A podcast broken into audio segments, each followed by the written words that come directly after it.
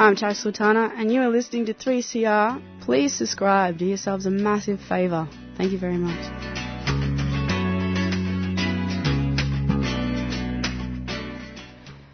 Three CR would like to acknowledge the Kulin Nations, true owners, caretakers, and custodians of the land from which we broadcast. 3CR pays respect to elders past, present, and emerging of the Kulin Nation.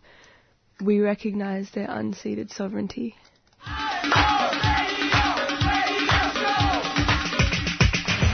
3CR Breakfast. Oh, yeah. Alternative news, analysis, and current affairs. Monday to Friday, 7am till 8.30am. Only double. Clap your hands.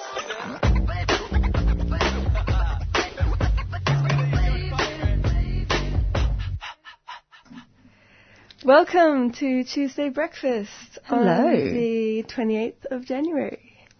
You're listening to myself, George, and Zoya. Hi, it's really exciting. George is back in the studio. Yeah, it feels good. It's been ages.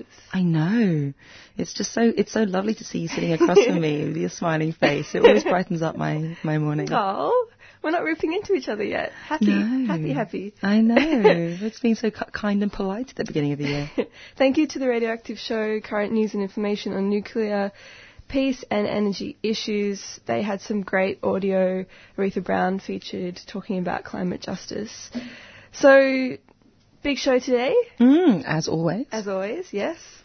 We're going to be hearing some audio that Zoe's pulled from the Invasion Day rally, which will be important to get a listen to that. Yeah, absolutely. So for those of you who couldn't make it to the rally or who, um, like us, we, we were there, but I think, I think where we were standing, I could not hear very well. I think I just chose a really poor spot. It was, because there was, the sound system was, was really good and this year they didn't confiscate the sound system at Flinders Street Station as the police did last year. So that was really, really great. Um, and 3CR, you know, as everyone's probably aware, recorded the whole thing and live broadcast it. It was amazing. So I've pulled out a couple of different little pieces that I think might be of interest that we're going to play throughout the show. Cool. Look, looking forward to hearing mm. that. And then we'll be talking to Joshua Badge, who Mm. is a lecturer in philosophy at Deakin University and a queer activist. That's going to be really exciting. Yes. Yeah. So it, this, this was this was teased last week when uh, Anya we Anya and I had a quick little a little chat about pinkwashing at the end of the show. It's something that we harp on about here at, here at Tuesday Breakfast because it's something pretty important. And so they're coming in to or coming on um, to have a chat about that. Yeah. So if you if it's a term you've heard but you don't know much about and you want to get a bit more info on, that would be one to hear for sure. Absolutely. After that, Archer Mag. I know.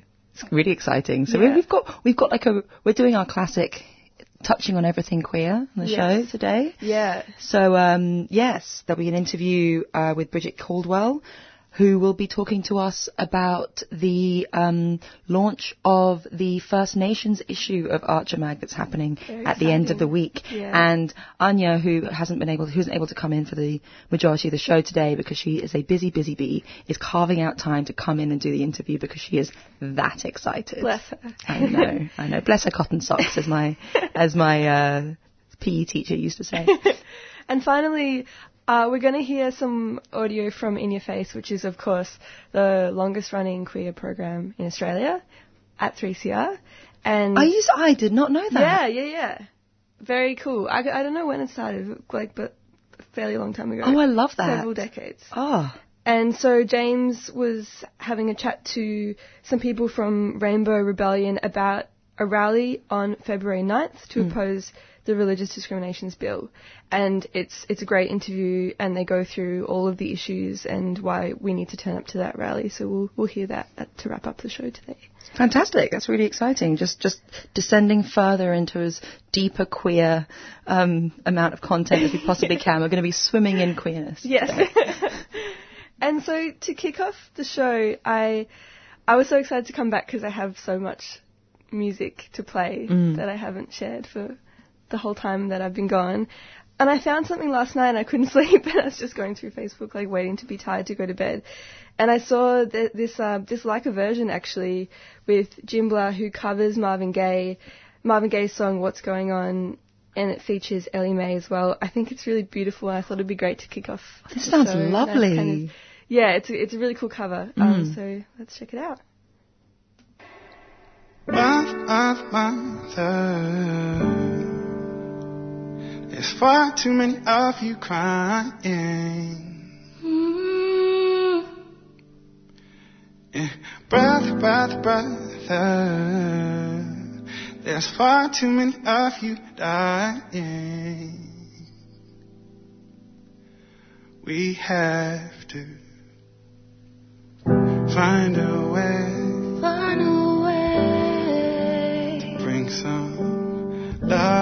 Here today. With your love.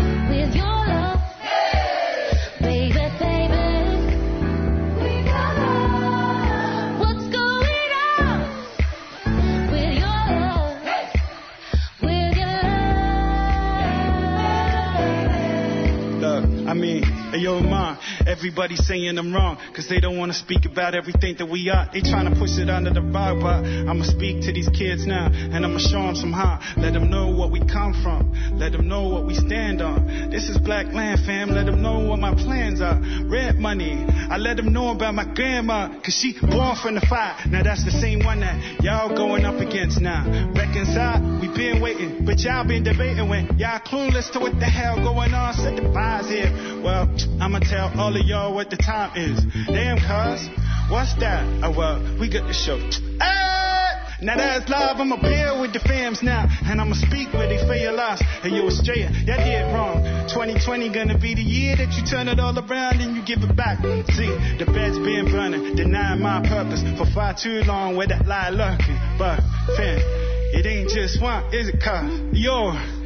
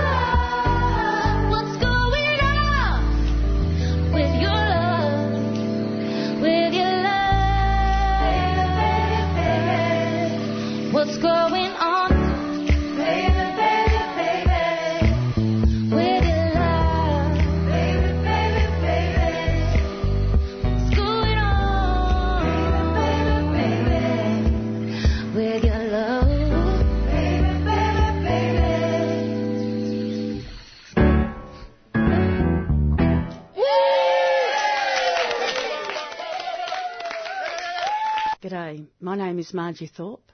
You are listening to 3CR Community Radio 855 on your dial.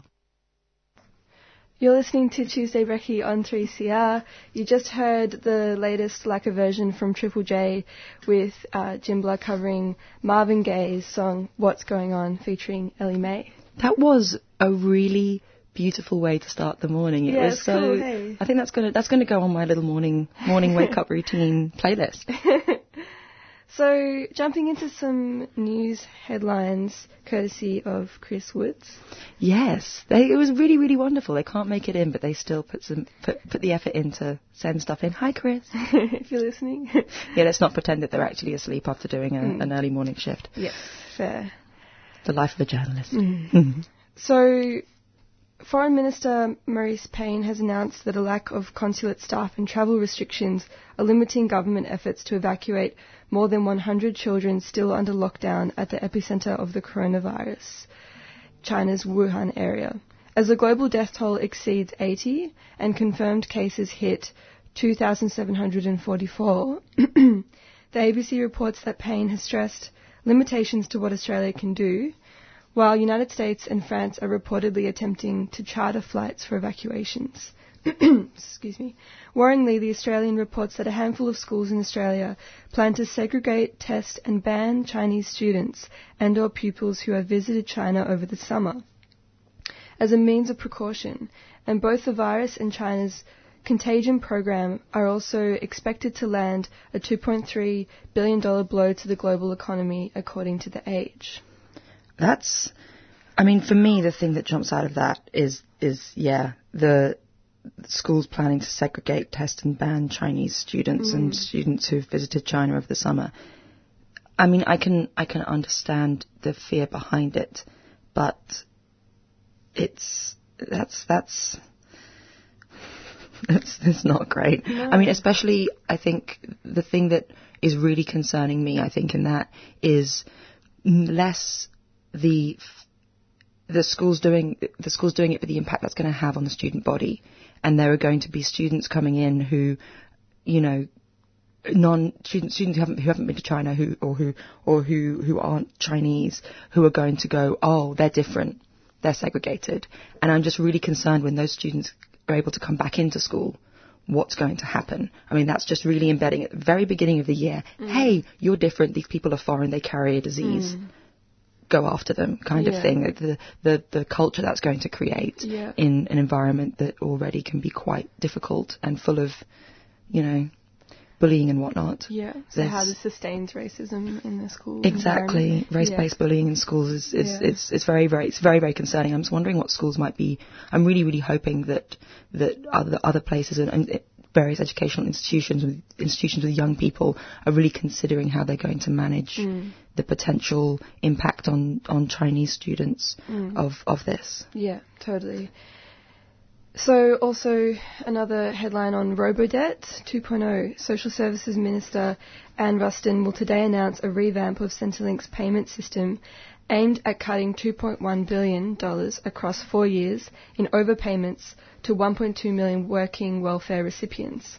According to The Australian, the coalition will introduce legislation in the first sitting fortnight that would replace the current system, where recipients manually submit shifts, shift numbers and hourly rates, with pre-filled information based on online payroll data. The data would, however, be editable, and there is, at pres- time, present time, no explanation of how this translates to $2 billion in overpayments. Ruston at least should be very wary of the last border, borderline illegal time, the coalition scheme uh, to claw back alleged welfare rorts.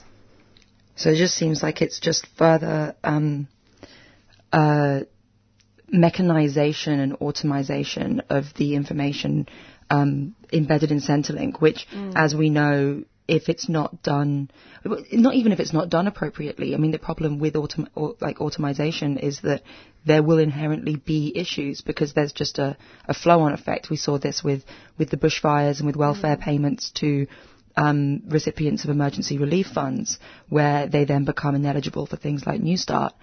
There, that's that's not that was not an intentional move by the government necessarily, but it was an unintentional um, or unintended, quote unquote, unintended consequence. And it's, you know, is the government genuinely thinking about the users, users, I, why don't, why, why, I don't know why I'm using such an official term, but are the government really thinking about the population and about the people when they're putting this legislation in? Are they Yeah. thinking about, is this going to result in further, um, uh, uh, further chasing up of people for funds and for money that in effect the government shouldn't be going after them for. Yeah. There's there's a danger in, in using And let's be let's be honest here. No one, no one getting Centrelink is really getting paid over. You Exactly, know, like, exactly. Pay, and, uh, like what is the? How do you kind of work out what is Mm. an adequate payment? It's all it's all ridiculous. So Absolutely, and the further we rely on algorithms and the further we rely on, on this rather than, than human assessment, the more the more dangerous it becomes, and the more likelihood there is to be issues and Yeah. rorts, and you know you're going to be able to have you're going to be able to have um, slightly less scrupulous bodies and people be able to manipulate that system. yeah. And so thanks. And um, well, well, speaking of that though, oh, oh, sorry, what were you well, I going was to going say? to say thanks, Chris, for those headlines, and we're going to jump to my dog's bref- breakfast ones that I put together late last night. Um, Vanessa Nakate, an Ugandan climate activist, was cropped out of a news agency photo uh, of Greta and other climate activists at the World Economic Forum in Davos. Did you hear about I this? did. It, oh, the one person of color Yeah. in that in that collection of in that photo of activists. I mean, we we're not surprised by that, No. but it's it's just another example of you know did, kind of racism. did you see what Associated Press's response was? Yes, I'll I'll um I'll get to that. I, that was that was intentional. I was I was throwing throwing up the ball for you to Thank knock out of the park. Um, so Vanessa is a 23-year-old climate activist who's been attending the World Economic Forum in Davos. She spoke out about the image being cropped on Twitter. And Associated Press, who shared the image, responded by releasing the original uncropped image, which included Vanessa, and they claimed to BuzzFeed News that there was no ill intent. So they just say we do this all the time. We, you know, blah blah blah blah. And we regularly just crop out people Yeah. who aren't white. It's it's our standard Yeah. procedure. Sorry, that that that, that obviously wasn't true. That was me being sarcastic. I'm not saying that's what AP does. Mm. Um, and the media has come out. Uh, the media has come under scrutiny for the coverage of the forum generally, for mainly reporting on the white activists present there. So it does, yeah, very much seem part and parcel of what's been going on. Yeah. Yeah. Yeah. So I mean, it's just part of the course, isn't it? Really. And SBS has reported that Terry Yumbulul, Yolngu Warramiri tribal chief, who was featured in Andrew Bolt's column, has been falsely quoted. Bolt quoted Mr. Urimbul stating that he denounced Bruce Pascoe and his book Dark Emu and was speaking on behalf of all Yolngu people. Um, Mr. Urimbul spoke with NITV News yesterday and informed them that he did not author the letter which Bolt references in the article. Oh my god. Yeah, this is this is pretty big news. So just a backstory, I'm sure most of you listening will have have heard about this. Bruce Pascoe's best-selling book Dark Emu, which explores the role of, role of agricultural techniques used by indigenous people, has come under scrutiny by people such as Bolt who claim that this is all false. And in December last year, Minister for Home Affairs, Ms. Cashman, accused Bruce Pascoe of financially benefiting from falsely claiming to be indigenous. I know it's, and then it's just Andrew Bolt continuing that rhetoric Mm. that that that led to the um the court case, Yeah. right? About him um, questioning people's um status as First Nations people Yeah. purely because of the color of their skin. Yeah. And um, I mean, Bruce Pascoe has very, very um, publicly and repeatedly stated that um, yes, he, you know, he he is indigenous, but he didn't find that out until he was older, which is a function of, you know, years of of you know ongoing cultural genocide, and you know recognizes that he has a significant amount of of European ancestry, and you know, is not is not trying to claim to be anything other than than what he is, which is, um, you know, a First Nations person who only started, I, you know, recognizing and knowing that he was First Nations in his as as an adult. Yeah. And I think that that, that doesn't negate anything whatsoever. Yeah, and you can clearly see m- motives coming from people like Bolt, who are clearly so threatened by any of this history being brought to light Absolutely. Indigenous agriculture. Absolutely, Um, and, and I, I find it really, really interesting that that they, it's, they, it, uh, for people like Andrew Bolt getting really, really upset because someone puts together a really well crafted, really well researched, very, very compelling and very successful piece of history to pick things apart. And so all of a sudden, when, I mean, frankly, they don't care about First Nations communities. They don't care about about about about this issue whatsoever. They don't care about the voices of First Nations people, but then all of a sudden they go, "Oh wait, no, you're actually white and you're taking away the voices of very important people." And so suddenly they become, you know, some kind of like up in arms up in arms activist about Yeah. quote unquote about it Yeah. just as a way to discredit and it's just incredible the heel turn that the establishment can do to bring people down Exactly, and just to, to give more info on that, it, it just it went to such an ex- extreme there with Dutton in December, uh, who referred the email to the Australian Federal, Federal Police um, to try and investigate these allegations. However, the AFP last week in a letter to Ms. Cashman said that they would not be pursuing a formal investigation and that, that it now considered the matter finalised. So even the AFP is like, we're not doing anything, we're not investigating this.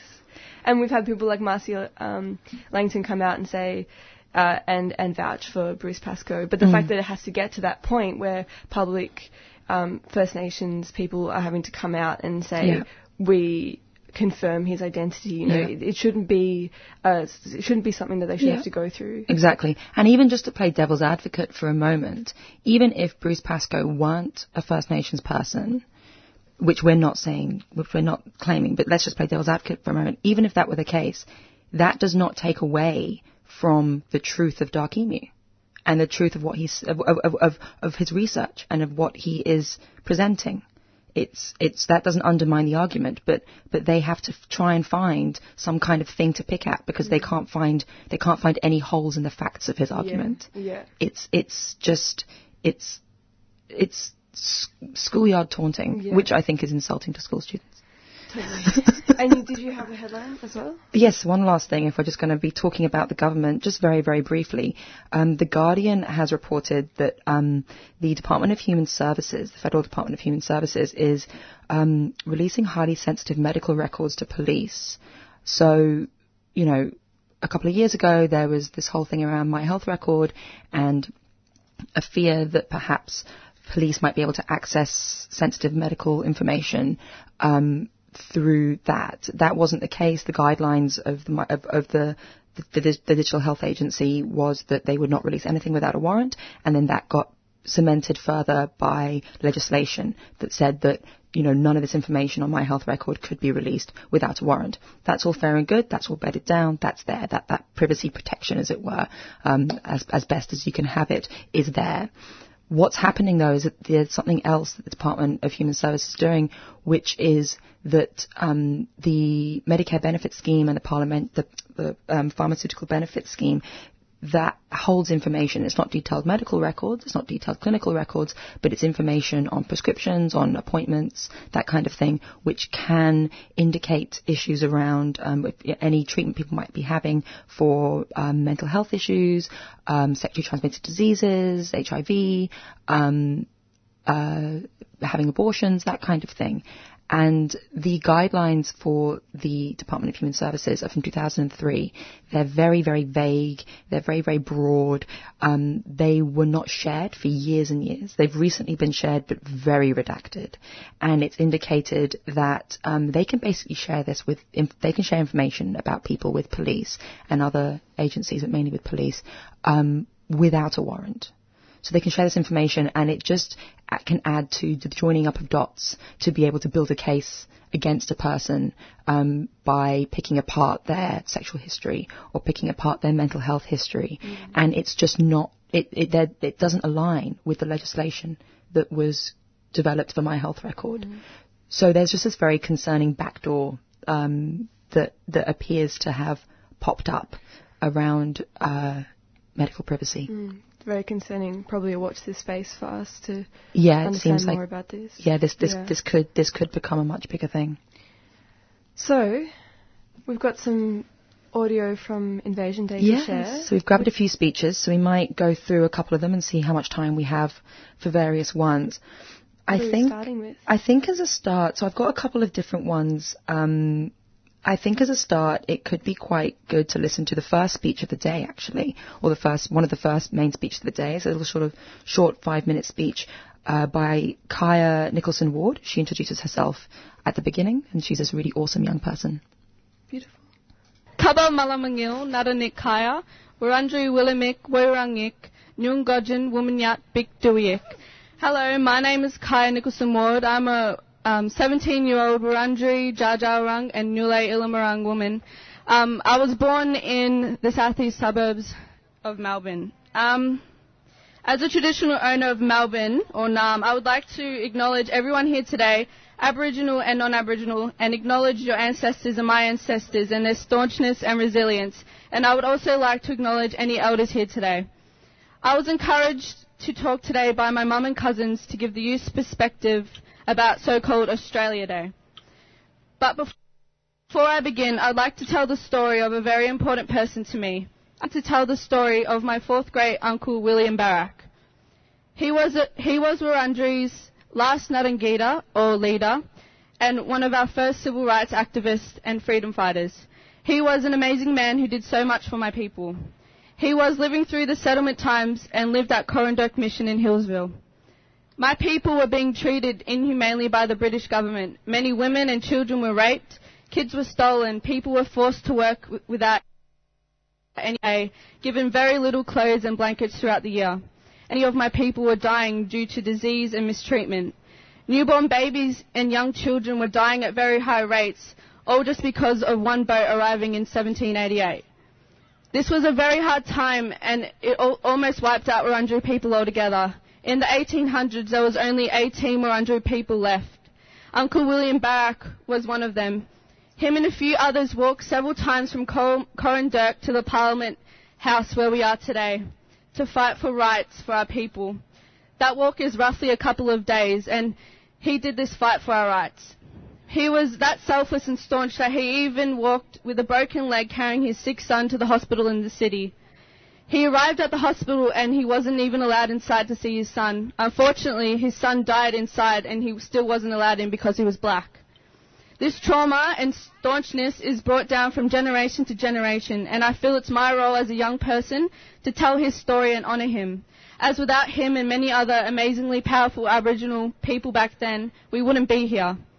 But unfortunately, we are here today for a sad reason, and that is Jan 26. I never really understood the significance of Jan 26 until a couple of years ago. Since realizing the horrible truth about the day, I generally could not believe the ignorance and disrespect people have to celebrate anything on this day. But th- I then realized it wasn't some of these people's fault as there is a difference between being ignorant and being uneducated. And a lot of these people celebrating Australia Day were never taught about the 60,000 plus years of history before 1788. The whole system is so brainwashed and colonised that even in 2020 schools are still not teaching the true history of this country.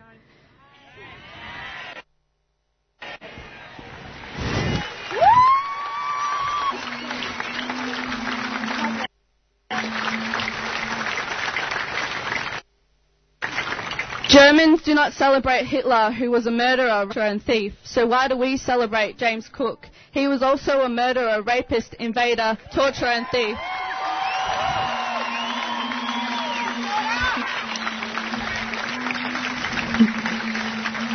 In America, a lot of states have changed their Christopher Columbus Day to Indigenous Day. Why can't we do that considering we already copy everything else America does?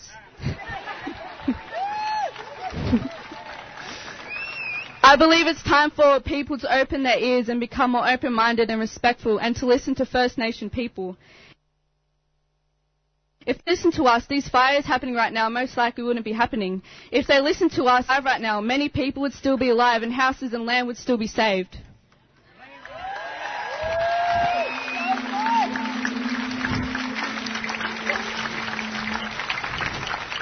This is Wurundjeri land and it always will be. Nyungojin, thank you.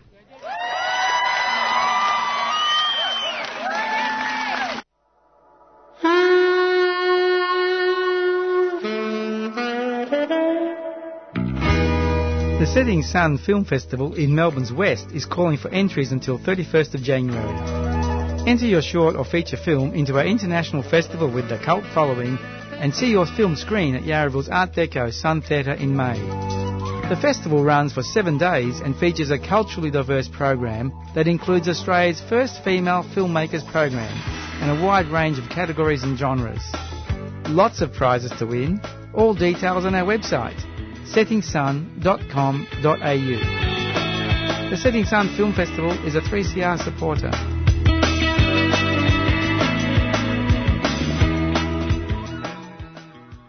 You're listening to Tuesday Breakfast on 3CR. The time is 7.30. You just heard a short excerpt um, from the beginning of the Invasion Day rally uh, on Sunday, and that was Kaya Nicholson Ward, a, a young Wurundjeri person who is, I suppose, one of the um, up and coming uh, leaders of the of the of one of the like, sort of the general um, rights movement, I suppose. She's was I think she's only 16. It's I mean just utterly I don't know when young people are that well spoken when I'm standing here mumbling away into the microphone. It's it's just phenomenal and um, yeah, really really great to hear her. Uh, continuing on with some of our uh, Invasion Day content. Up next, we have what was actually the last speech when at Parliament steps before the march began down Bourke Street. This is Robert Eggington. He is a Bibbulmun man from the West Coast, and he is going to, uh, what you'll hear is him talking about the history of Rottnest Island and um, just some bits of Australian history that, um, well, so-called, but, but large elements of the history of invasion that, that I suppose we don't hear about as much. Thank you. Kayana, Kaya, Wanju. We're happy to be here. We've travelled from across the desert. We come from the land of the chains and the shackles. We come from a land that lays across the ocean from one of the world's greatest concentration camps through the brutal portals of the British Empire known as Rottnest Island. The two portals that were first built in Western Australia was the Roundhouse and was Wadjemup, Rottnest concentration camp. Some people refer to it as a prison. We know it was a concentration camp of war. Our men were the first phase of forced removal in Western Australia. Our men were shackled, chained, and dragged from all corners of the west coast of this country into Rottnest Island, where they died and they perished without their women, without their children, and without their family, and the love of the family and the love of their women and babies. They died there and died in squalor, and they died like animals, chained like dogs, and brought to their early death so that the white people could go into the lands of the West and start to destroy the first mother, Mother Earth, to get to the minerals that laid beneath the ground that creates the privilege of the affluency of the white population and civilizations that they call the Western world.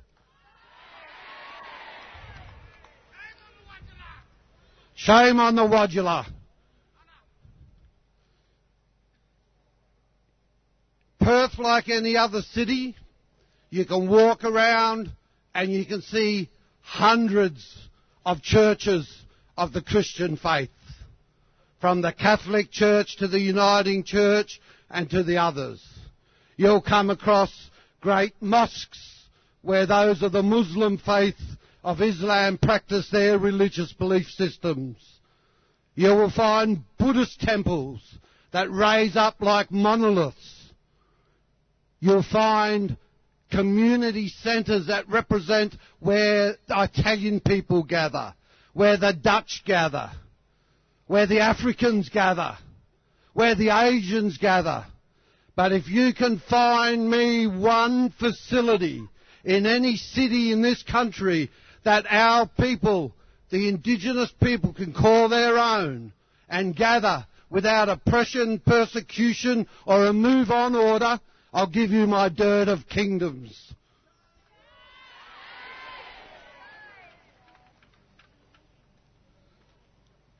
There's many, many people in this country that just literally do not even know what the word Australia means. Australia is a Latin word. It's a Greek word meaning a place of the southern area. Australia has no meaning to Aboriginal people. We never called this place Australia. Our Budja were sacred names given through ceremonies and we knew the land, the stories that we had gathered and we had transitioned from our old people since time immemorial. Not 40,000, 60,000, 120,000, since time itself began.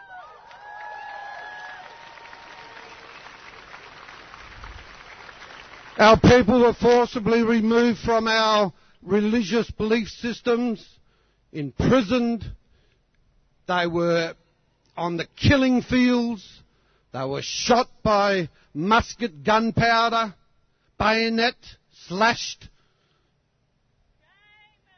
They died being literally not able to defend against that form of technology by simple wood fibre.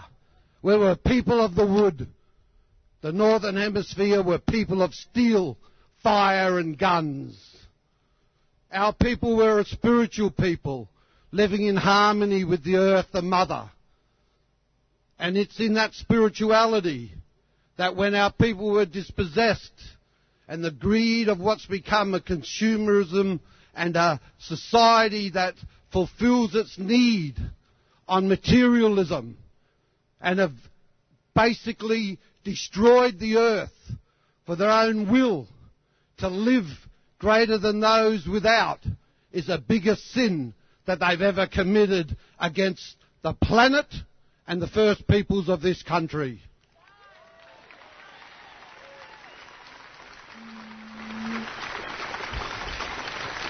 I've been told I've got extremely short time here. However, I'm honoured.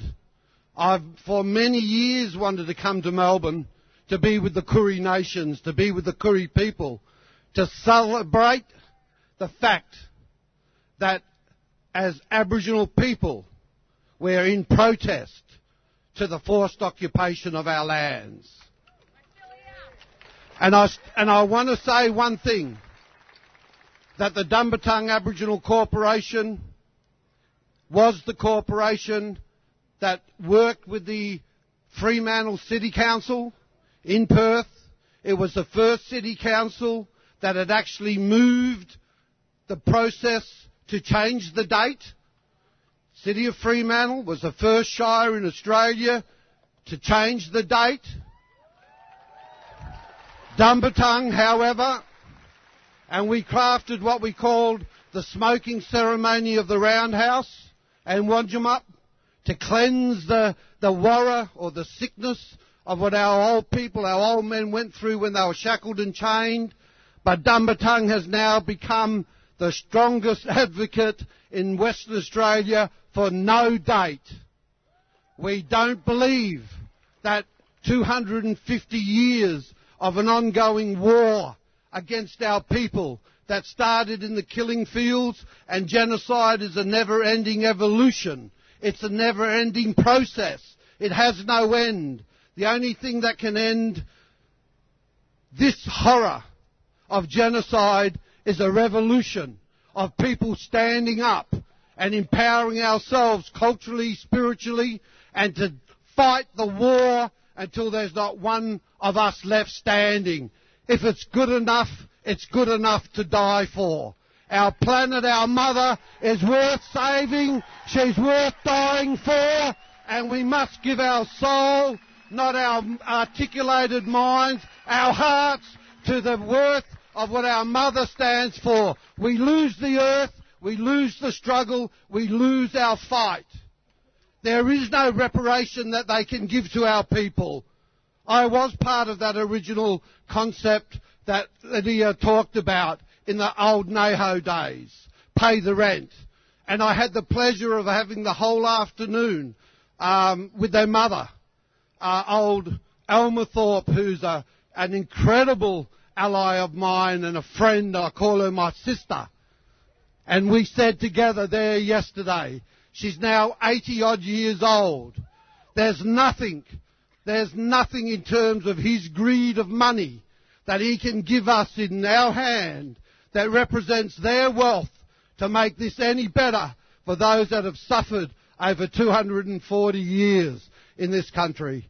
So, with Dumbartung's maxim, you may have heard it, you may not have. But in closing my small time here with you, Dumbarton always states, may our campfires burn forever.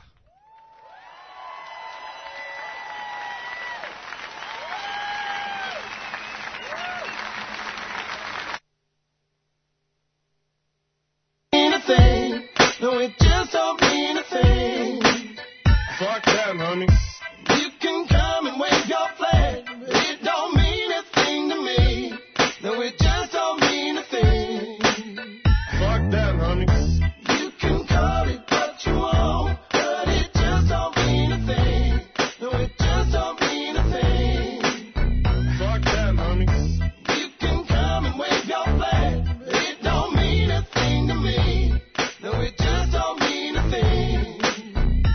That, honey.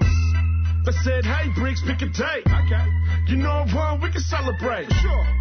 But we can come together, talk about the weather, call that Australia Day. I said, how about March 8? That's a good one. And we can do it on your nan's grave. We can piss off, piss on the face, get rid of and burn out like Mark Skate. The screaming love it or leave it, I got more reason to be a riff, you can believe it. Wants to loot constitutional, who's underneath it? Turn that flag to I get a ticket fed out, I get an DWB, and that's a drop my split. I turn the other cheek, I get a knife in my back, and I tell them it hurts, they say I overreact. So fuck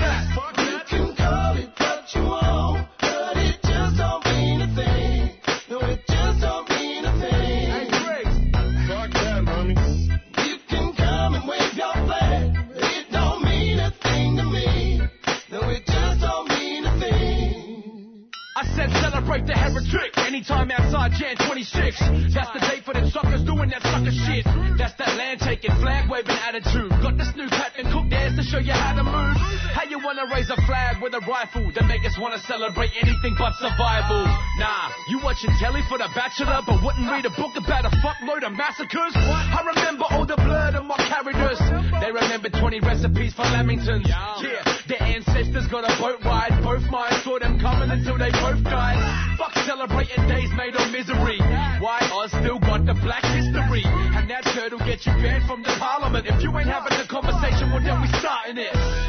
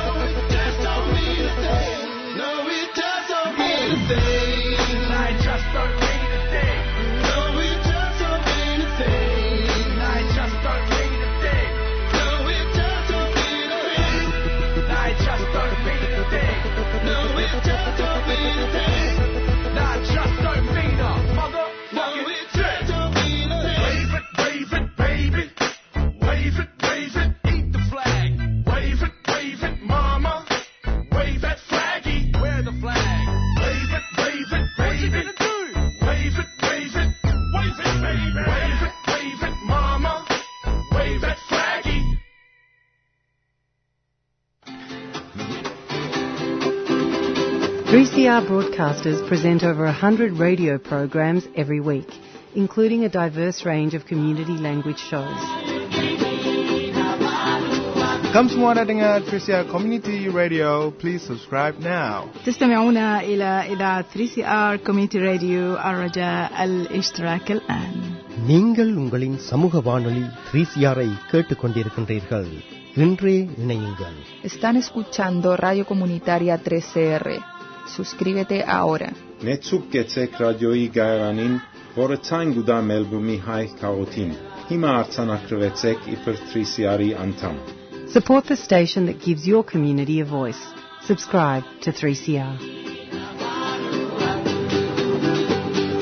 This is Tuesday breakfast on 3CR. The time is 7:45. You're in the studio with me, Zoya, and with George. Hello. George is back. I'm still so excited. Halfway through the show, and I'm still excited. um, you just heard January 26 by AB Original featuring Dan Sultan. Before that, we had a speech from the Invasion Day rally on Sunday by Robert Eggington, a Bibbulmun man from the West Coast, talking about the concentration camp on Rottnest Island. Mm. It was really good, really, really great speech. And and stay tuned for more audio from Invasion Day. As Yeah, well, yeah, we have one the more speech um, towards the end of the show. So, on the line, we have the pleasure of being joined by Joshua Badge, who is a lecturer in philosophy at Deakin University and a queer activist. Thank you so much for joining us this morning. Oh, So- thank you. Thank you for having me. so, you're here to talk to us about pinkwashing in the context of, of Midsummer and, and Pride March. So, to mm-hmm. start off with, can you give us a bit of background on pinkwashing? Yeah, so pinkwashing is the practice of promoting something as being gay friendly, kind of as a proxy for something being liberal and tolerant.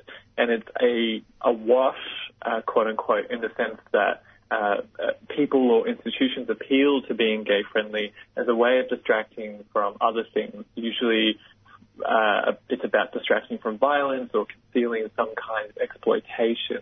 Um, so uh, it's essentially a kind of PR strategy which aims to exploit LGBTI uh, human rights struggles um, to distract from other things. And you know, uh, governments, institutions, and businesses all engage in various kinds of pinkwashing. Mm.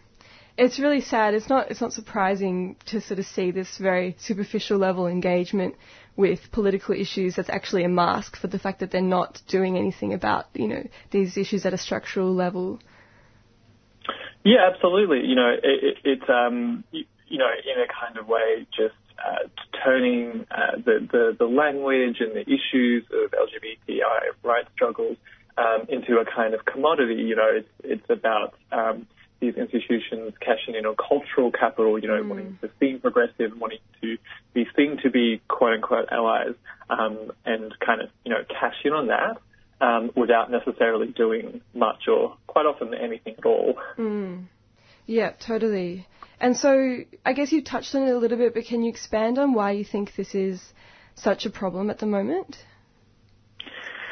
Um, so, I mean, uh, yeah, I guess maybe going through um, some examples might uh, make it a little bit clearer. Yeah. You know, if we think about the different kinds of pinkwashing, um, you know, we can talk about corporate pinkwashing, um, and this is where businesses and corporations adopt, um, uh, you know, gay-friendly slogans, or they might employ um, uh, gay people or celebrities in their ads. Um, or, you know, especially during Pride Month, they'll just churn out products that have rainbows on them and even the pink triangle. So they uh, kind of uh, uh, appropriate the voices and um, these symbols of the LGBTI community um, and the communities within it. Um, but then, you know, if you ask, you know, where is the money for this product going? Quite often, um, none of that money is going to community or to the people who are involved in uh, its making. Um, quite often, the uh, companies that churn out Pride merch, for example, um, often operate in countries where homosexuality is illegal, sometimes punishable by execution. Um, so they're, you know, they're kind of doing this PR strategy on the one side of being, you know, gay friendly while all this other stuff is happening. Mm. Um, you know, thinking about the way that uh, states might try to pinkwash themselves, um, Australia is a, a really excellent example with the um, uh, all too recent to many of us uh, postal survey. Uh, so after um, the passage of uh, gay marriage, the government, you know, began to style itself as progressive and modern. Despite the fact that the government and senior government figures had initiated the kind of grueling public campaign against gay marriage. Um, you know, the Liberal National Party has continually since then tried to claim credit for passing gay marriage, despite being the party that made it illegal in the first place. Um, and specific politicians, uh, people like Tony Abbott and Malcolm Turnbull, have even personally tried to claim credit for, you know, bestowing uh, gay rights or gay marriage, um, despite deliberately opposing them or delaying them. Um, and so that kind of gets us to uh, the kind of you know hyper visible participation of Mm. you know uh, the Liberal National Party and the Australian Labor Party at pride marches or at Midsummer or at Mardi Gras. You know, it's a kind of PR strategy to prove uh, that they're open-minded and that they're progressive and gay-friendly. Um, but you know, that's all just a bit of a wash for you know bipartisan agreement on illegal and immoral border policies Mm. like internment and turnbacks. You know, they get this uh, flash front page uh, of you know their younger members wearing rainbows, which is really just a fudge for other things they're doing. Um, and you know, that, that if that's true of political parties, it's doubly true of police forces. Yeah, absolutely. And the fact that, as you mentioned, this this is happening at the level of the government really shows you the extent of it, um, and how uh, I guess the depressing fact of how movements uh, and being politically aware gets used as a form of social capital. Yeah, absolutely. You know, it's something, you know, it's just, it's such an incredibly um, useful kind of rhetoric for uh, politicians and institutions um, to co-opt uh, that uh, discourse, that language, uh, those struggles, um, and, and use them for their own purposes. And so let's talk about Midsummer and Pride. What's going on in this space, and, and what do we need to understand about pink washing in this context? Yeah, so um, pinkwashing at Midsummer you, um, is, you know, if you if you go to Midsummer Carnival, if you go to Pride, you're going to see all those kinds of pinkwashing because you're going to see, um, you know, corporations getting involved, either marching or um, uh, sponsoring something. So, you know, they're kind of putting their brand out there and saying, yes, look, we're progressive and, and gay friendly. Um, may or may not be the case on the particular um, given instance. You'll also see the kind of um, political party pinkwashing. Um, so even, uh, you know, parties like the Liberal National Party, uh, who have been hostile to all kinds of queer communities for decades now, um, are still granted the uh, chance to march and to kind of pinkwash Hmm. that track record.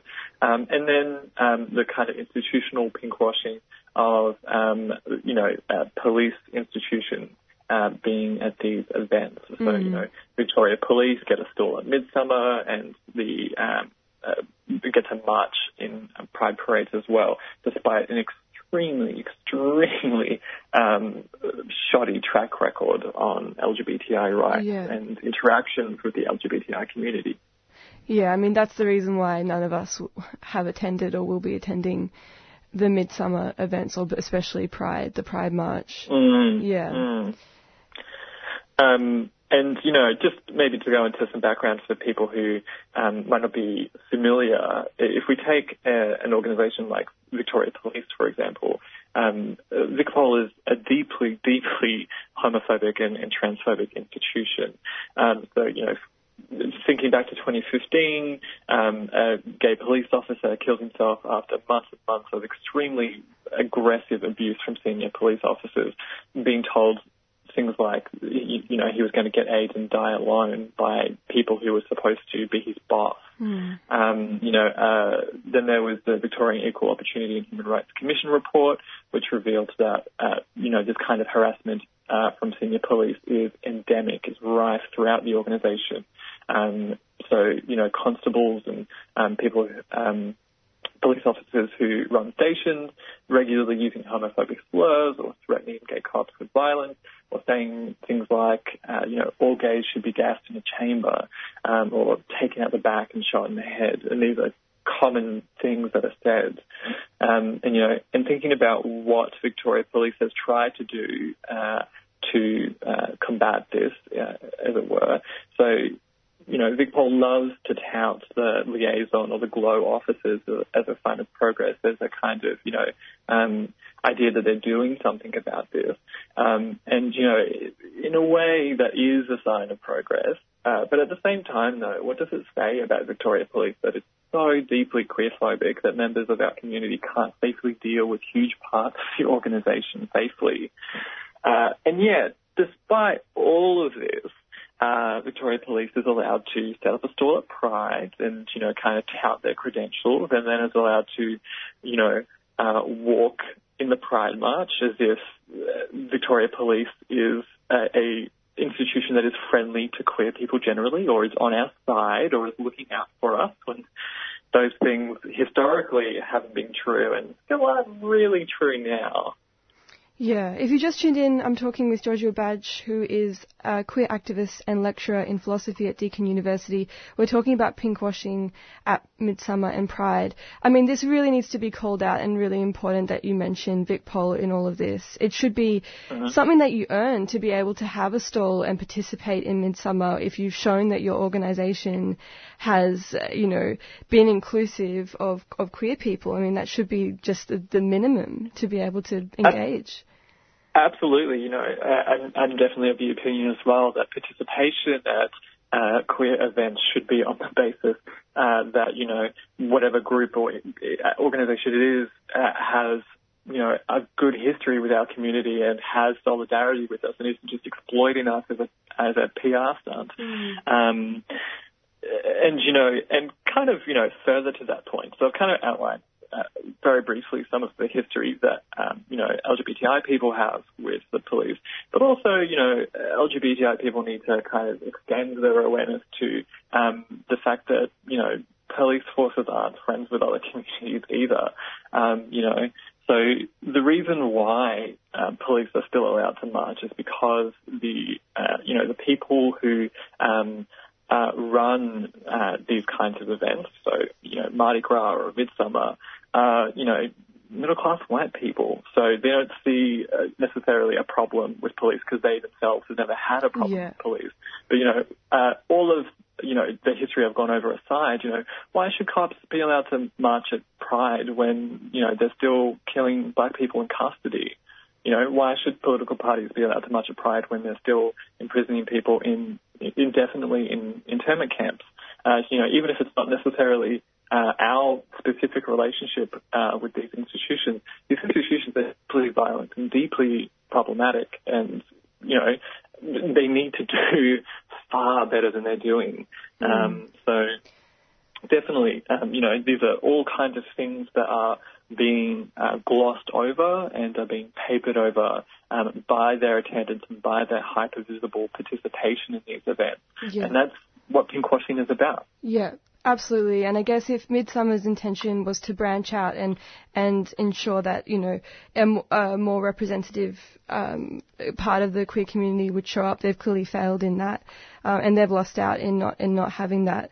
And I just want to I want to kind of pull it back a little bit um, uh, and ask a sort of broader question, which is probably a bit of a difficult question, but thinking about how pinkwashing is obviously very much about capitalism and how capitalism can suck Mm. up a movement and Mhm. and spit it out as something that's commodified and something that we have to be Mhm. wary of across of, across all movements.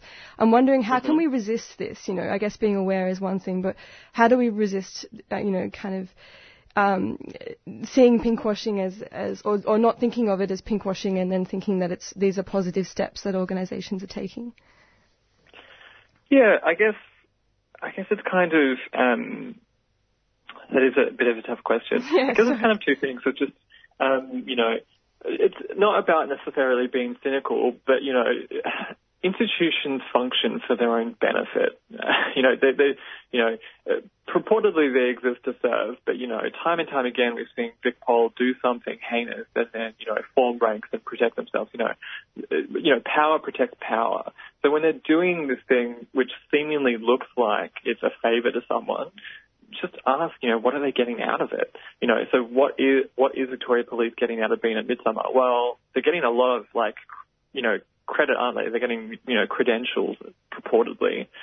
Um, and the other thing is just to be aware of, of you know, so I, I, I won't go into the kind of you know technical philosophy of it, but pinkwashing um, relies on a kind of normativity. So that's a, a technical word, but that just refers to the kind of hierarchy, the structure, the enforcement of um, what is normal. Um, and so you know, pinkwashing relies on the kind of uh, uh, you know, queer identities which have been accepted into the mainstream, which are largely white, largely middle, class, largely middle class, uh, largely um, hetero masculine. Um, so you know the kind of people that we saw uh, on you know ads during the postal survey and you know ads on gay marriage ads going back you know uh, 10 years or so um you know the first people that come to mind are you know kind of bearded masculine guys who you know hugged on screen um so you know those are the kinds of uh, bodies, the kinds of um, people that those organisations are trying to um, co-opt. At the same time, there are all these um, different communities and different people that um, are non-normative and haven't been co-opted into the mainstream in that way. I'm thinking particularly of trans people, particularly of intersex people. Um, who, uh, uh, you know, at the same time as uh, the most privileged in our communities are, you know, getting welcomed into these these problematic institutions, um, those other communities are still experiencing violence and are still experiencing exclusion. Um, so, you know, pinkwashing uh, kind of always involves these uh, these this kind of experience of hierarchy within our communities. So, you know, Mm. how do we combat pinkwashing? Well, on the one hand, you know, just cast a, a critical eye over what's happening. And the second one is just, you know, listen to people, stay connected to other communities and talk to people within your own. Um, you know, and just care about what's happening to other people. I'm not sure that there's a, a more succinct way of, of putting it. I think that's yeah. I think that's a, a really a good, a good way to kind of round it off. And I guess it's it's it's as you said, thinking critically and, and pushing for real action, understanding that this Mm. isn't this isn't the, the be all and end all uh, for LGBTIQA Mhm. plus equality. Thank you so much for your time, Joshua, um, helping us Thank you so understand this this me. issue. Uh, we're all kind of secret or not so secret fans of yours, so I really enjoyed having you on. Thank you so much. Thank you so much. Thank you for having me and have, Have a lovely day. day. And you too. Cheers. That was Joshua Badge, who is a lecturer in philosophy at Deakin University and a queer activist, talking about pinkwashing in the context of Midsummer.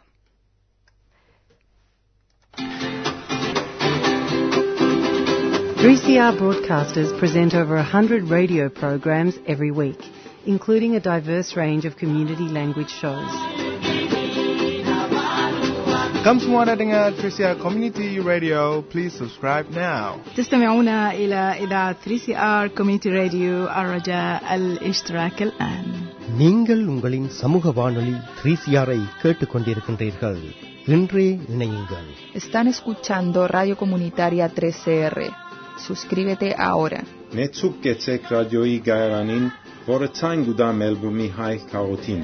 Hima atsanakrovetsek ipr 3CR-i antam. Support the station that gives your community a voice. Subscribe to 3CR.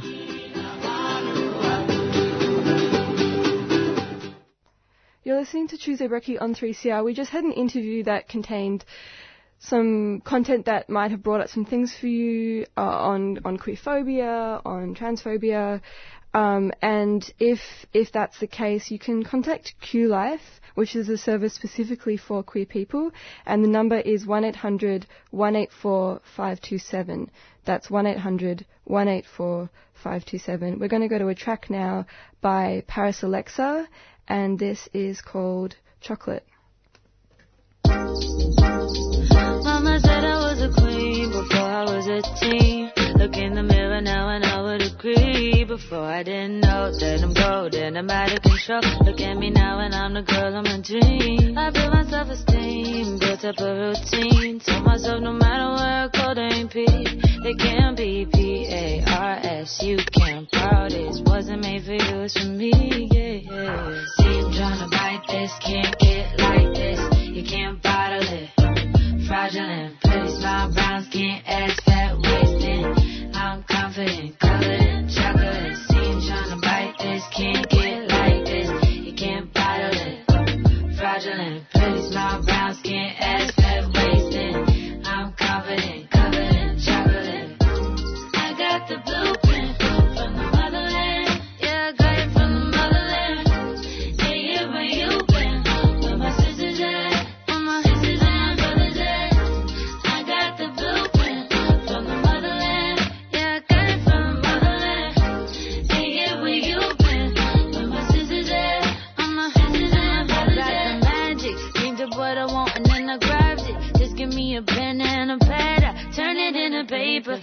nobody say, yeah, I made it. I'ma shock the world, bad girl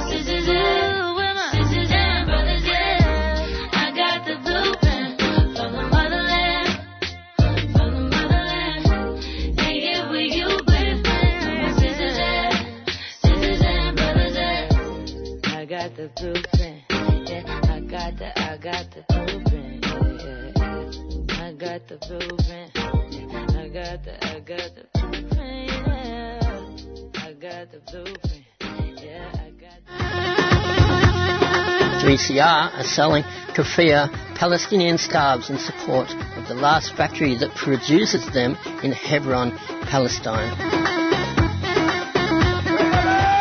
All profits will be donated to the reconstruction efforts in Gaza and support Palestinian industry.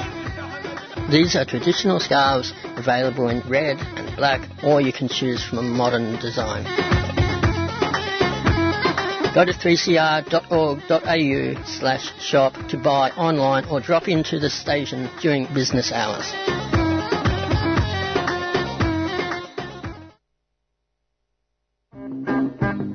Wear your Radical Radio colours in one of 3CR's new t-shirts. The bright new design comes straight from this year's popular Radiothon poster designed by Aisha Tufa. T-shirts cost $30 to pick up or $37 with postage. So drop into the station at 21 Smith Street, Fitzroy. Call 9419-8377 to place your order. Or buy one online at 3cr.org.au slash shop. 3CR Radical Radio t-shirts. Get, one, one now. Good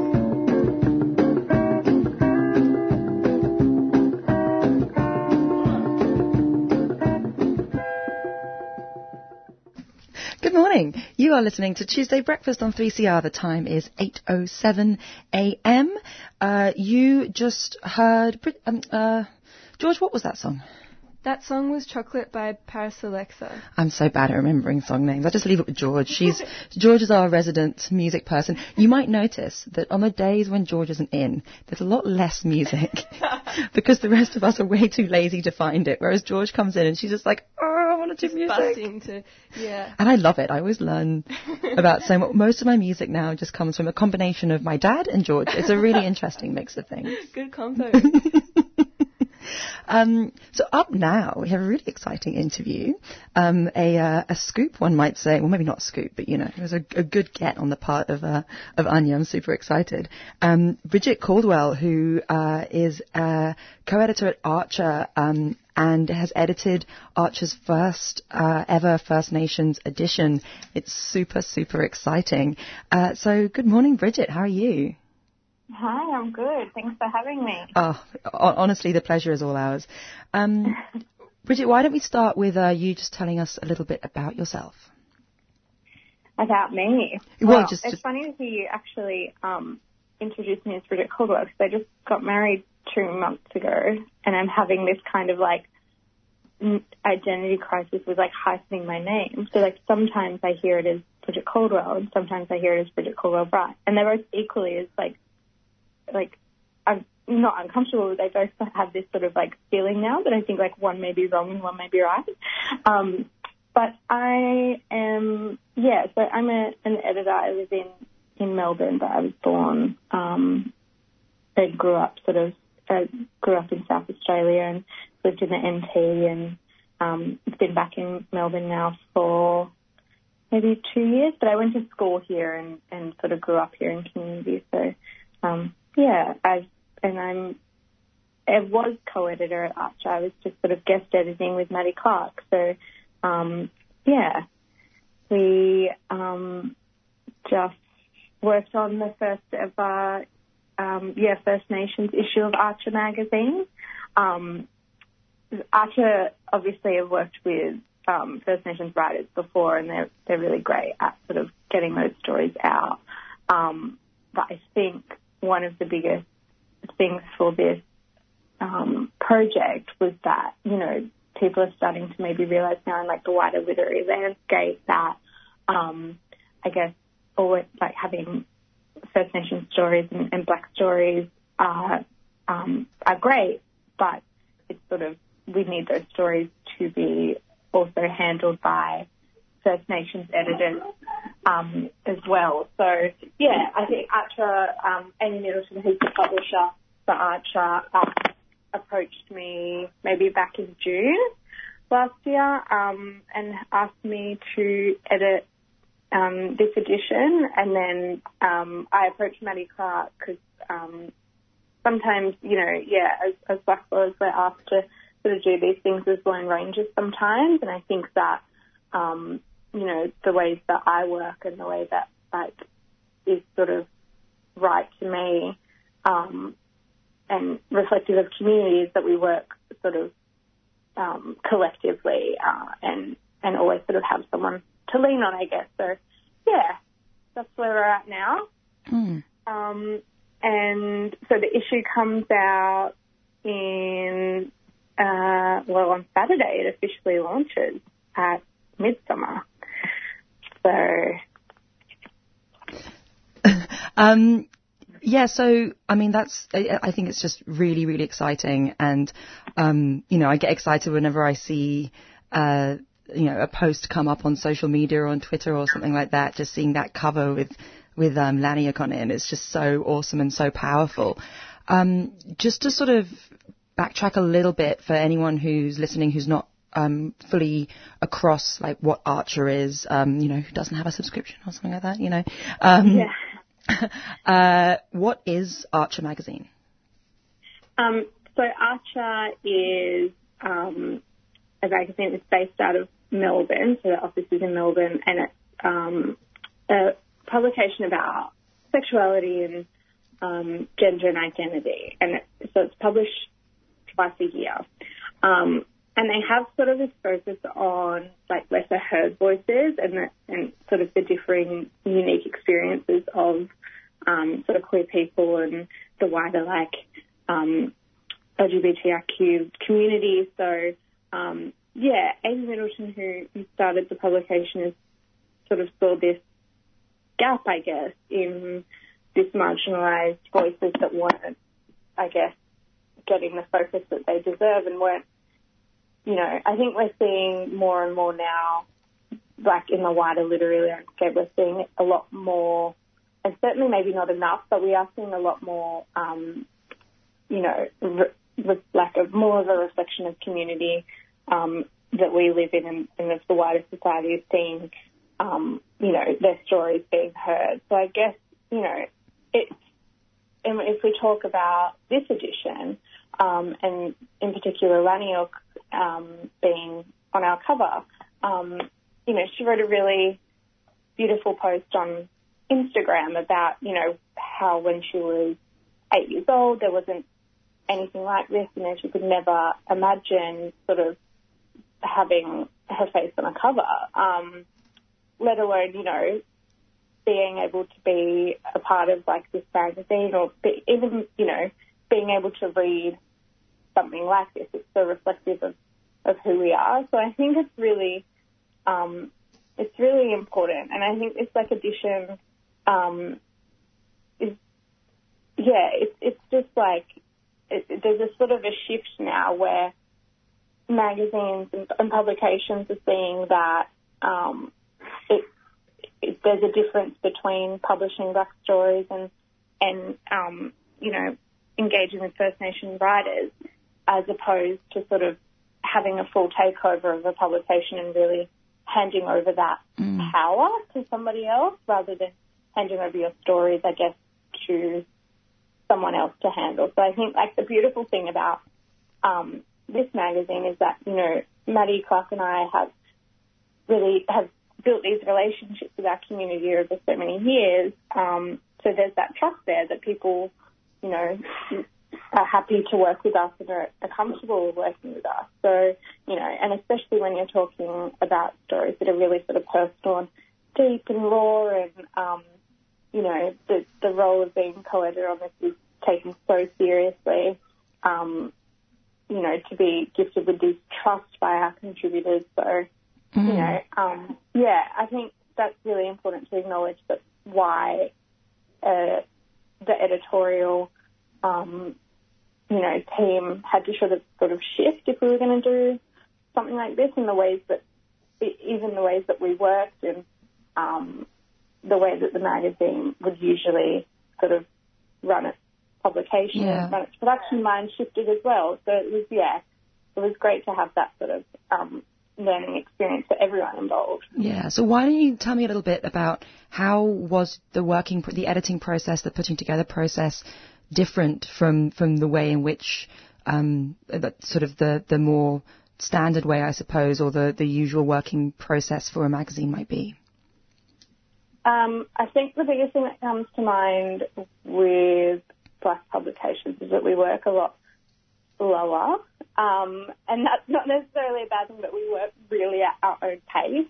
Um, and I think the great thing with Archer is that they really did um, sort of step back and and let us take the reins a, a little bit. And, and Amy and the team, they, they weren't hesitant to sort of like let go of that power. So I think that was one really big thing when you're bringing black editors on board that it's not sort of, we didn't have to really fit in with how they did things. They were quite open to sort of learning the, how we did things differently. So, um, at times it was sort of like maybe they didn't even know if we were going to have a magazine or have a, um, a like content sorted, but you know, Maddie and I in the background sort of working away the way we do and um, in our sort of like personal meetings and things like that. So I think it's it's important to yeah, it's sort of that unseating of power from the publication that um, yeah helped us to sort of have a breather and work with the community the way that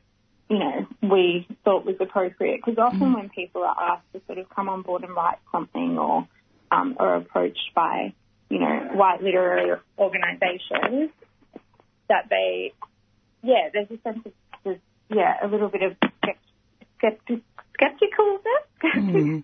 um, yeah, there's often like people can be quite skeptical of how that's going to happen. So, um, yeah, Well, I, I can't wait to read the the stories that have come out of that, um, you know, trust focused and um, powerful uh, environment. That that's that's that sounds like it's going to be really, really, truly unique. Which I which I think is quite a frustrating thing in and of itself. That this shouldn't be a unique thing. This shouldn't be something that we're all heralding as something exciting. This should just be like, oh, look, there's there's another there's another publication that's come out.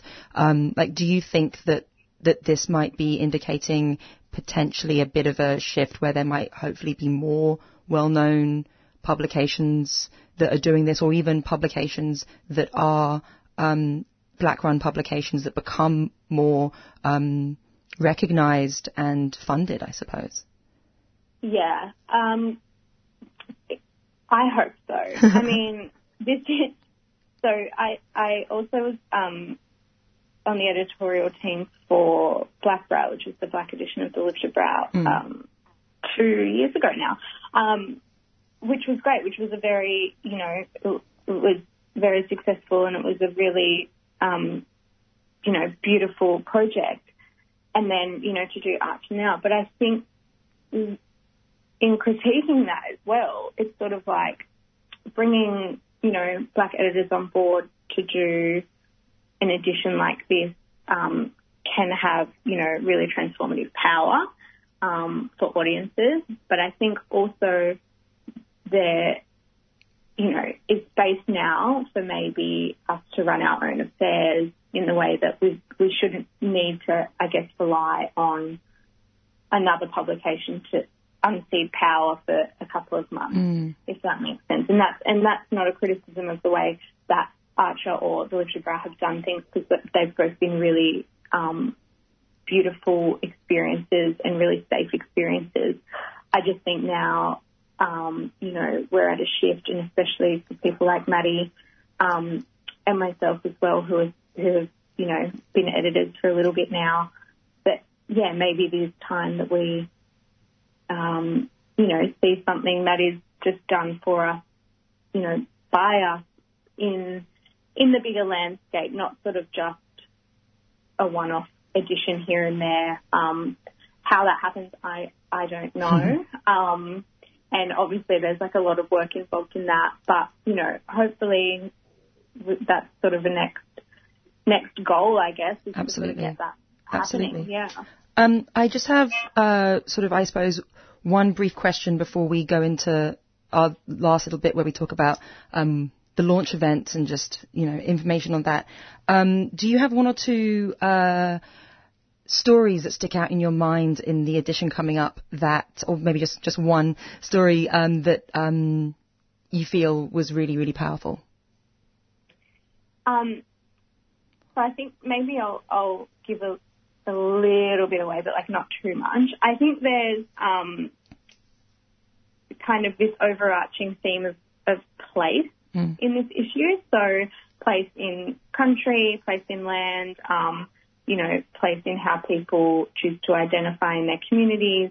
Um, so there's a really great um, piece which I, I might be biased, but um, she's one of my favourite writers and editors, Timmah Ball, um, has written a really great response to um, queer black uh, poet, poets and poetry, certain um, yeah, certain poetry and that, and has sort of uh, connected that to a space or a time. Um, and that's a really beautiful piece, one of my favourites.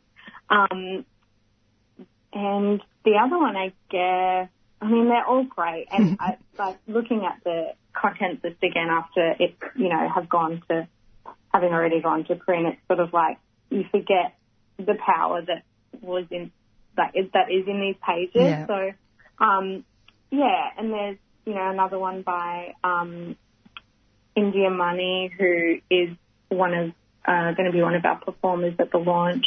Um, but they've written about, you know, growing up and, and their shifting identity as, um, you know, as p- performing and, um, performing in drag and meeting this sort of alter ego, I guess, um, of theirs. So yeah, it's, it's all really, um, really beautiful stories, but I think like that's it's the um aspect of safety and like you know handling those stories as well. I had written for art. Oh, Maddie and I had both written for art before, so I guess we sort of had this understanding of the power in in that comes with telling those stories from this deeper level, um, but also sort of acknowledging like how much people have the right to choose to keep to themselves and how Mm. much they can share. So I think, um, yeah, this edition's been a real testament to the strength that like black people hold and queer people hold in that our voices do have some transformative power, but you know, also they don't always need to be shared. Yeah. Um, and yeah, so I think that's really important to, to note as well when you, when people are sort of reading through this that Mm. these have been shared really um, trustingly and um, yeah, they should be treated with yeah real respect, I guess. Absolutely. Um, I'm afraid um, that's sort of all we have time for at the moment, but um, the event, Archer Magazine's First Nations issue launch, is, I believe it's at Testing Grounds this uh, Saturday. Um, Yeah, so and tickets are available on the Midsummer website, right? Yeah, so it's from 3 p.m. on Saturday. Um, tickets are only $10. You can get them from the website. You'll be able to buy a magazine on the night as well. Um, there'll be some performers, um, some readings, and it'll just be a really beautiful, beautiful little space and time for us to all hang out and share together and Oh, celebrate. That's really exciting. well, uh, Bridget Caldwell Bright. Um, I'm, just testing out that your your your two your two name choices to try and help you out with that. How does it sound? Does it I sound think they you? I think they both sound fantastic. I think keep people on their toes with your name. I think. Um, Yeah, well- I'm just gonna. I mean, that's feminism. It's the right choice. I'm Exactly. Exactly. Well, thank you so much for taking the time to talk about talk about um, the launch of Archer's first ever First Nations issue, and um, we look forward to reading it. Thank you. Thanks so much. Hello, this is Archie Roach, and you're listening to good music on 855 AM on 3CR.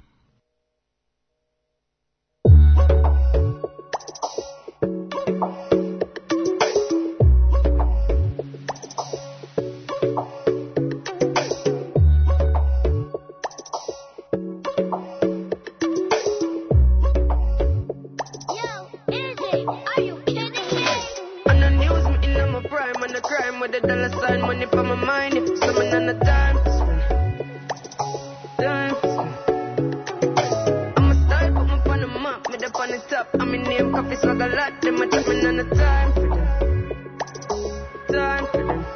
Yes, I'm wake up, yeah. Money make and I make up.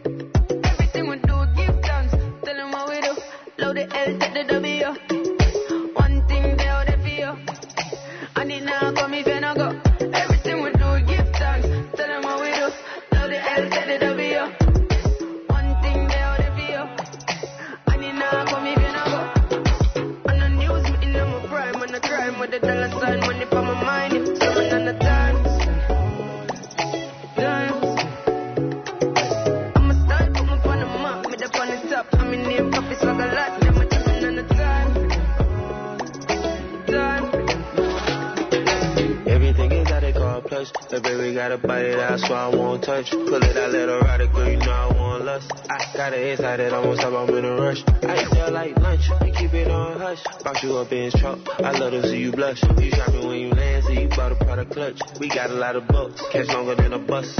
We some warriors, looking at your heart through the cardio. Hands at the top of the aria. She got a lot, Rastafari. Me and my walk one at the party, yeah. We don't feel nothing, we the hardest, yeah. Spending cash for fun, get us all pair. She won't gonna want it cause the real is real.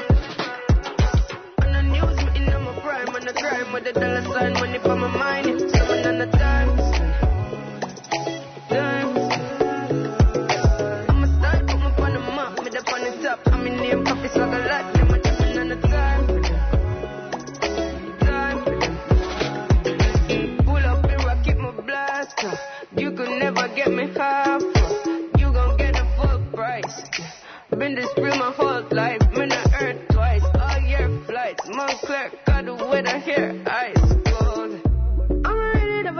price. I'm living my best life cause of life. Gold. Everything we do, give thanks. Tell them what we do. Load the L, take the W. One thing they out there for you. And it now come if you no go. Everything we do, give thanks. Tell them what we do. Load the L, take the W. One thing they out there for you. And it now come if you no go. You're listening to Tuesday Breakfast on 3CR. That is the end of our show. Had a fantastic, fantastic show. Um, just a quick uh, recap.